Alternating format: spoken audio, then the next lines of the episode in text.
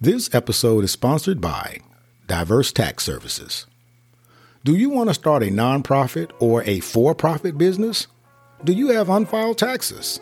Say no more. Diverse Tax Services is the place you're looking for. Stop paying high tax prep and business startup costs. Begin your dream business or catch up on unfiled taxes. Don't take my word for it.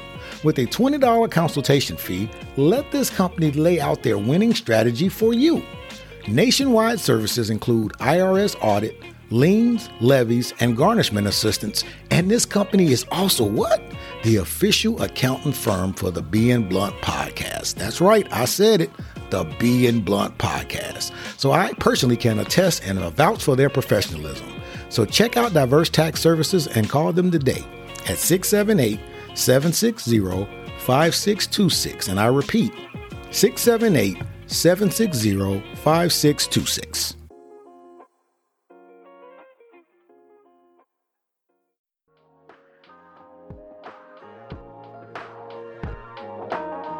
Sean B, being blunt, iconic. I said, Sean so blunt, you can smoke his truth. He's screaming from the lungs so loud it shakes the roof. Cause to really elevate, it takes a boost. He don't ever and the words the proof. Cause to be a pioneer for change, you gotta pave the way. Using the knowledge to enlighten all the people today. Putting the truth on display for community's sake. With the passion and compassion, he's a unity saint. Cause being blunt ain't a stunt, it's the mission, no. Don't be blind, recognize what the vision holds. Open your ears, it's clear, just listen, no. Sean B, being blunt, yo, here we go. Hey, what's up? And welcome to the Being Blunt 5 Minute Podcast. I don't have a lot of time, so let's get straight to it. Today, I'm talking critical race theory, explained in five minutes, maybe six, and I'm out. But first, got to give a shout out to Iconic Bond for hooking me up on that intro song. For y'all that don't know, Iconic Bond is an up and coming artist who I enjoyed working with and proud to say he's a frat brother. So check him out at www.theiconicbond.com. Let's get to it. So, have you guys been following the discussion about critical race theory, also known as CRT? A new poll reveals that 58% expressed an unfavorable view of critical race theory. Hmm. Let that sink in for a second. While 38% expressed a favorable view, according to the results of a YouGov Economist poll. This poll comes as debate rages across the country in recent months about critical race theory, with several Republican controlled states moving to ban the teaching of CRT in public schools. You must be asking yourself by now what is critical race theory? Well, it's an academic movement of civil rights scholars and activists in the U.S. who seek to critically examine U.S. law as it intersects with the issue of race. The late Harvard professor Derek Bell is credited as the father of critical race theory. He began conceptualizing the idea to understand how race and American law interacted, and he developed a course on that subject. CRT originated in the mid 1970s in the writings of several American legal scholars. It emerged as a movement by the 1980s, reworking theories of critical legal studies with more focus on race. CRT is grounded in critical theory and draws from thinkers such as Frederick Douglass, W.E.B. Du Bois, and radical feminist movements from the 1960s and 70s. In the early 1980s, students of color at Harvard Law School organized protests regarding Harvard's lack of racial diversity in the curriculum among its students and the staff. Those students supported Professor Derek Bell, who eventually left Harvard Law in 1980. During his time at Harvard, Professor Bell developed new courses that studied American law through a racial lens. Harvard students of color wanted professors of color to teach those courses in his absence. Bell eventually resigned his position at Harvard because of what he viewed as the university's discriminatory practices. So, what's going on with the strategies to ban critical race theories in school? Culture wars are always at some level battled within the school system.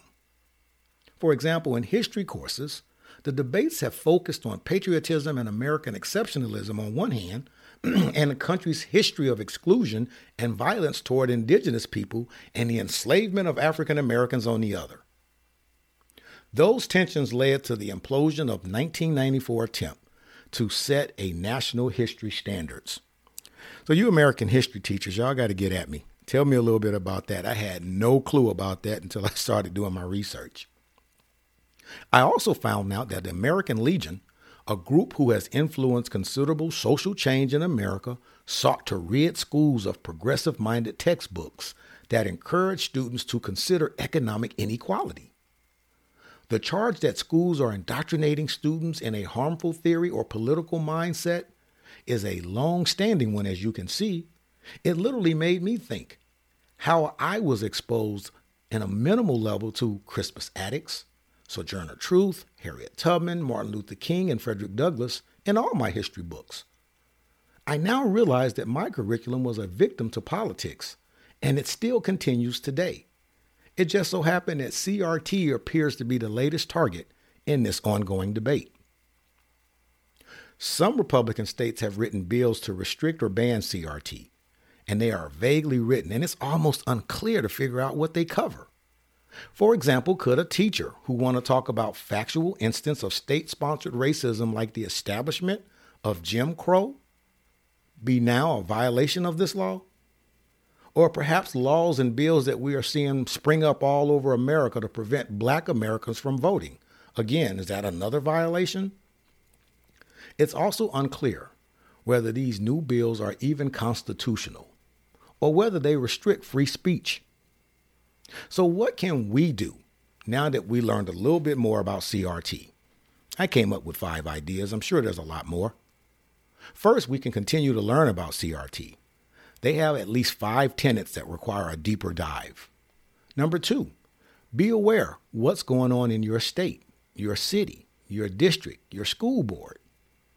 Number three, as you learn, educate others. Share this information with others.